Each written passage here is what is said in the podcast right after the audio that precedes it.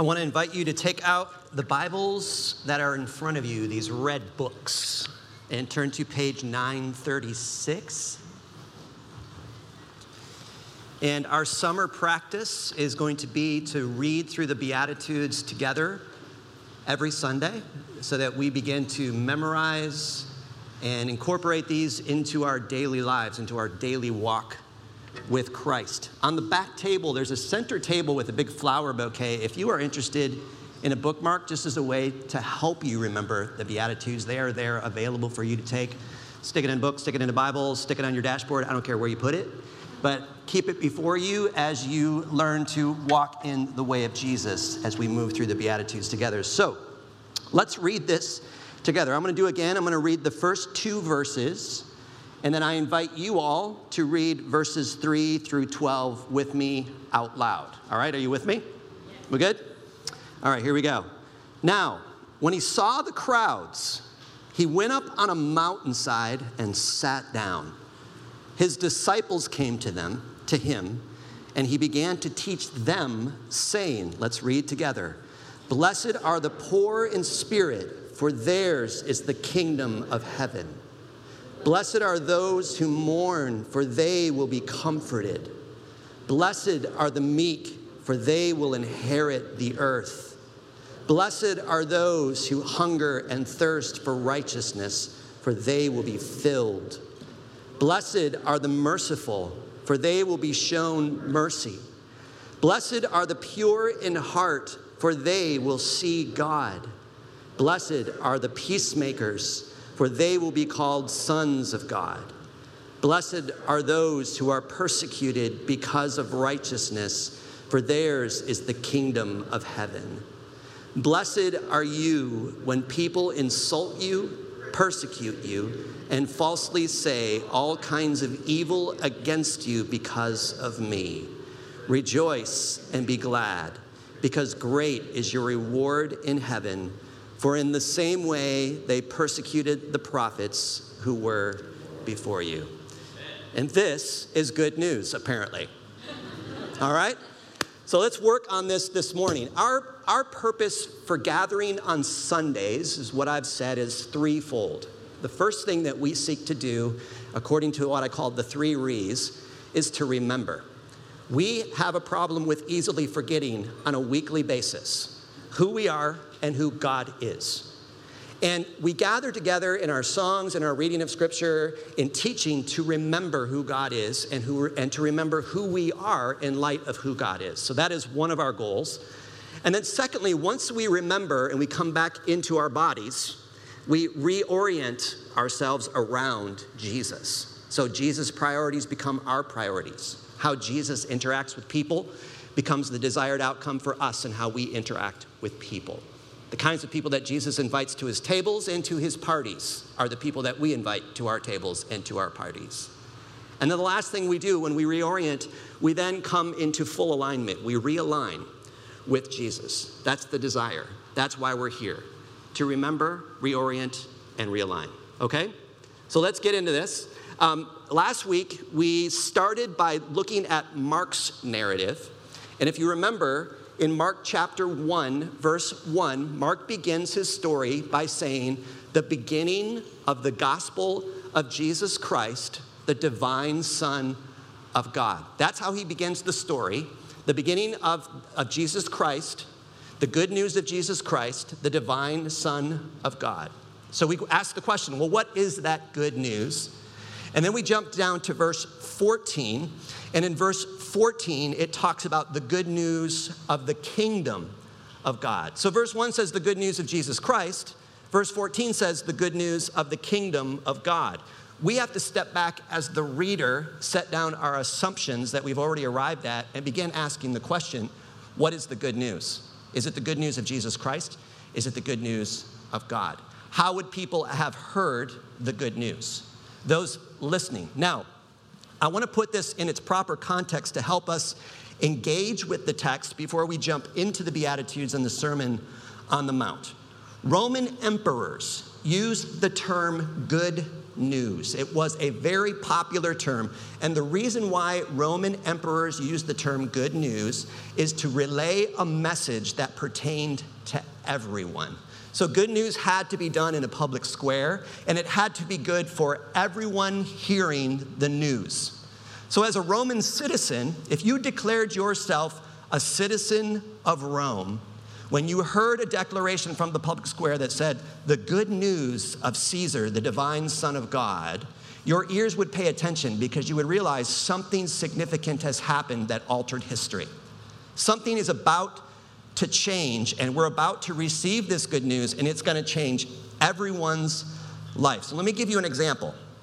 After Rome would win a battle, there would be a messenger that would come into the public square on behalf of Caesar and divine, the divine message would have sounded something like this Caesar Augustus, who ruled from 27 BC until AD 14, declared his good news like this. Are you ready? Here we go. Divine Caesar Augustus, Son of God, imperator of land and sea. The reason behind your prosperity, Savior of the whole world, has brought you peace. Does any of that sound familiar? In the beginning, the good news of Jesus Christ, the divine Son of God, the good news of Jesus. Jesus' declaration was done in the public square. And what Jesus was stating was is that the good news of God's empire is now here.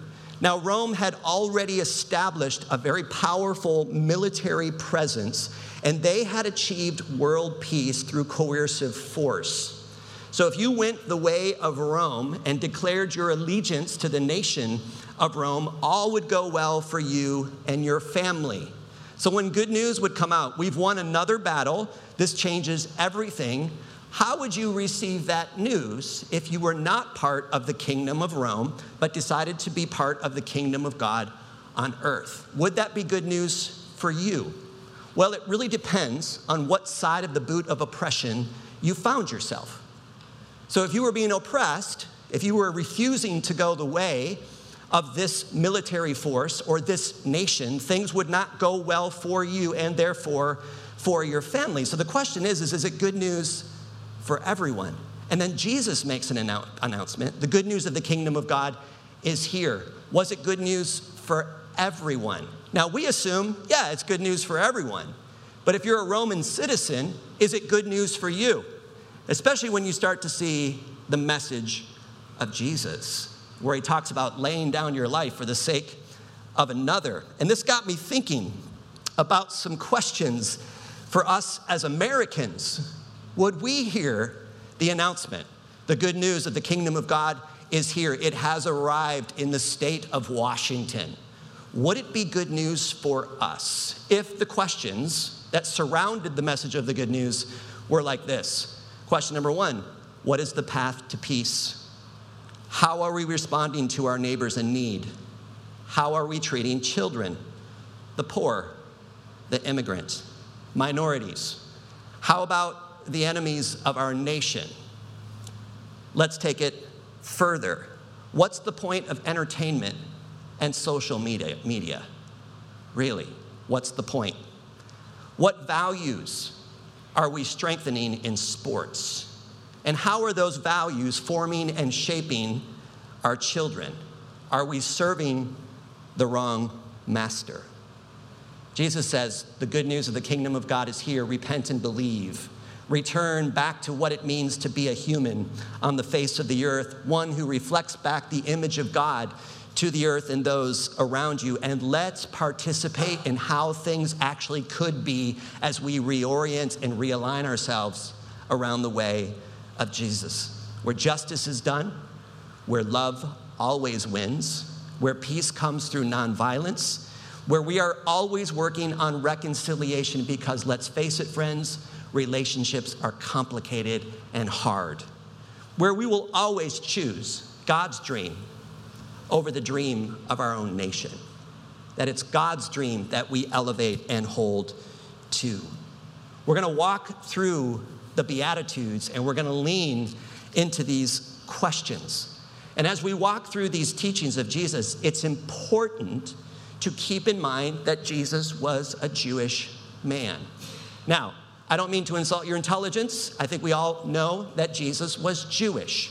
But let's keep that in mind as we're listening to the teachings of Jesus. Now imagine you're part of a nation, a Jewish nation, and ever since 586 BC, the Jews had been ruled by a long succession of empires, one empire after another.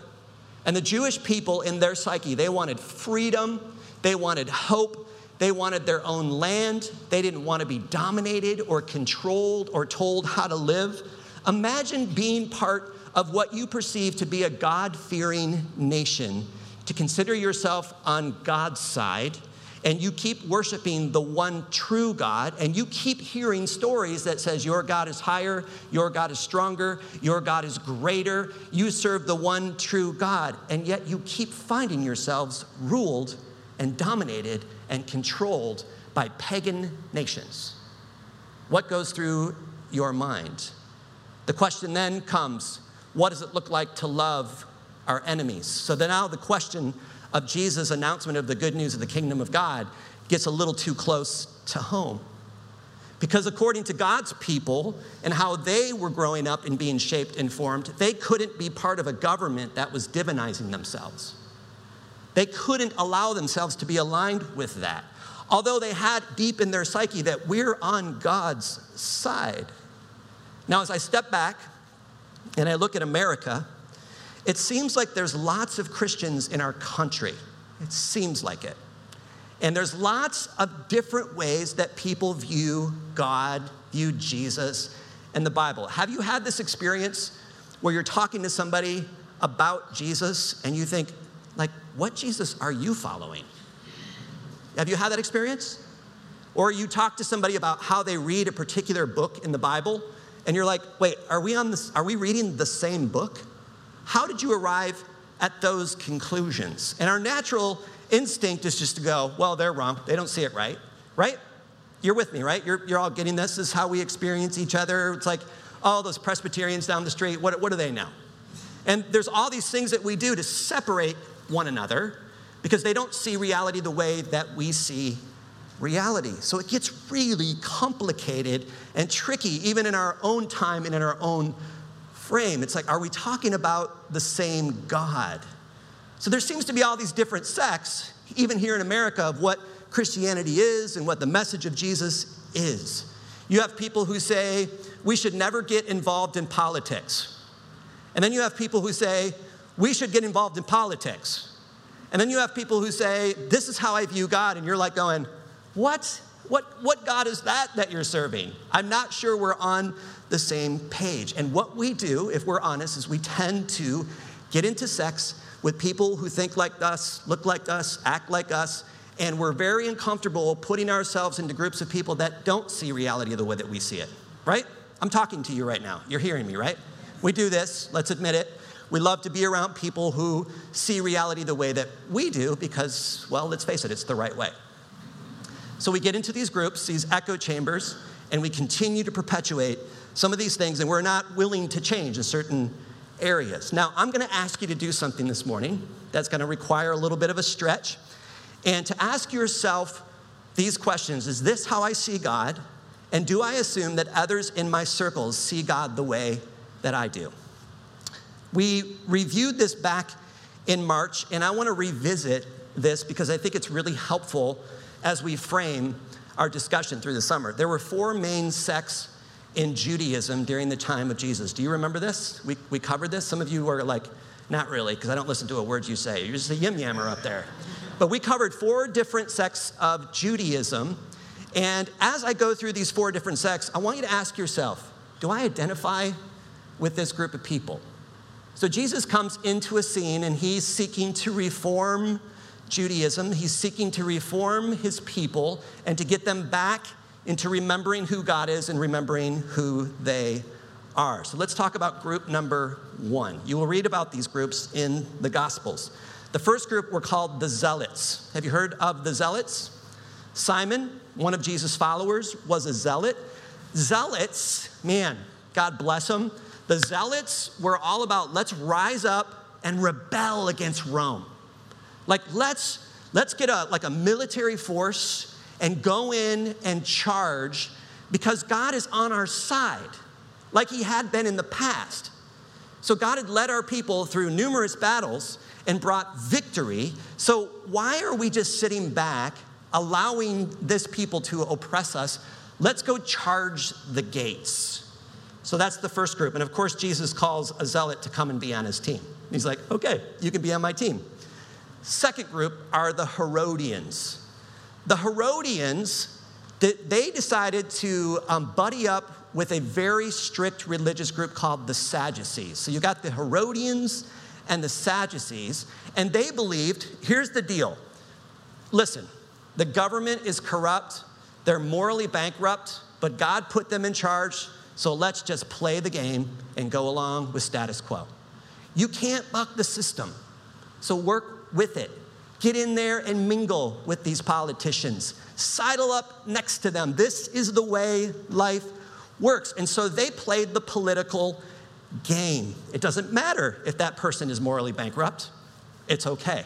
Let's work with what's in front of us. Now, the Herodians and the Sadducees thought that the Zealots were completely off base. So we got the Zealots, the Herodians. Group number three, the Essenes. I love the Essenes. They, scholars believe that John the Baptist was most likely an Essene. Essenes believed that you had to isolate yourself from the world and from culture and go out into the wilderness and pray. Don't you love that? Let's just go off into the wilderness and pray and eat locusts and honey and chill and get really devoted to God and memorize scriptures and fast and work on our meditation and memorizing scripture. They just wanted to be separate from the world because the world was corrupt and they didn't want to be corrupted by the world. So they created like an alternate society out away from the current culture. And then, group number four, the Pharisees. Now, the Pharisees get a bad rap. The Pharisees are always like set up as like, oh, you don't want to be a Pharisee, or if you get called a Pharisee, we as Americans get really offended by that. Like, don't call me a Pharisee. I'm not a Pharisee. You're a Pharisee. And so, Pharisees are people that really held on to a strong conviction of purity laws. So, they believed the reason why the Jews are being dominated and oppressed is because they lacked obedience and because of sin in their camp. So some sin was allowed to continue on, and until we eradicate all of that from our community, God's not going to fully bless us. So Jesus comes into and he's interacting with all of these different groups of people. Now imagine this with me. Let's say you're a Pharisee and you hear about this Jesus, this Jewish rabbi, and you think to yourself, hey, I hear a lot of good things about this rabbi. We should go out and see him teach and see if he's actually like us. And they come upon Jesus, and who's he hanging out with? Uh, Samaritans. Samaritans aren't even human, according to Jewish law. And Jesus is interacting with Samaritans. He's touching Samaritans. He's healing people. He's touching unclean people, therefore making himself unclean. So, as a Pharisee, I look at this rabbi and I think, well, he's nothing like us. He truly can't be the purveyor of the good news of the kingdom of God. So, a Pharisee would walk away disappointed, left with the question, I guess he's not like us. Where does that leave us? So, here comes the zealots. And the zealots are thinking, okay, he's just gathered up a whole group of people out on a mountainside, and he's gonna start giving his manifesto and he's going to start aligning people and getting the troops trained. And we're going to go and we're going to charge Rome and slit some throats. Let's go out and see him. And he stands up on a mountainside and he's got all these peasants and immigrants and people on the outside. And he begins to teach them. And as they lean in to listen to his message, he says things like, Blessed are the poor in spirit. Blessed are the meek Blessed are you when people persecute you and say all kinds of things against you and insult you. In fact, I say when somebody strikes you on the cheek, turn and face and tell them, hit me again on the other side. And there's a whole teaching there. But when somebody tells you to take their pack and lead it, you take it the extra mile. So the way of Jesus to the zealot is like this, this can't be God's person. This can't be the person that God has set to bring new world order in the world. So he's not like us. So a zealot might walk away disappointed. And then you've got the Herodians, and Jesus, his statement alone, the kingdom of God is here, reveals he's not a Herodian because you don't say that when there's already an established kingdom in place. So the Herodians are like, he's out, we got to be against him. And that leaves the Essenes. And the Essenes have got to think, oh, this Jesus, he's right in the center of culture, interacting with all kinds of people. He's calling out bad behavior. He's even addressing the Caesars. He's going into all of the marketplaces and talking with people. Surely he's not like us. And that leaves us with a really big question mark. Instead of asking the question, are we anything like Jesus? Maybe a question that we need to start asking ourselves is, is he anything like us? And if not, what do we need to change? That's the journey. That's where we're headed. To remember, to reorient, to realign ourselves in the way of Jesus. So let's take a moment and open up our hearts and our hands and our minds and say with me, Holy Spirit, you lead, we will follow, we trust we lean into your way.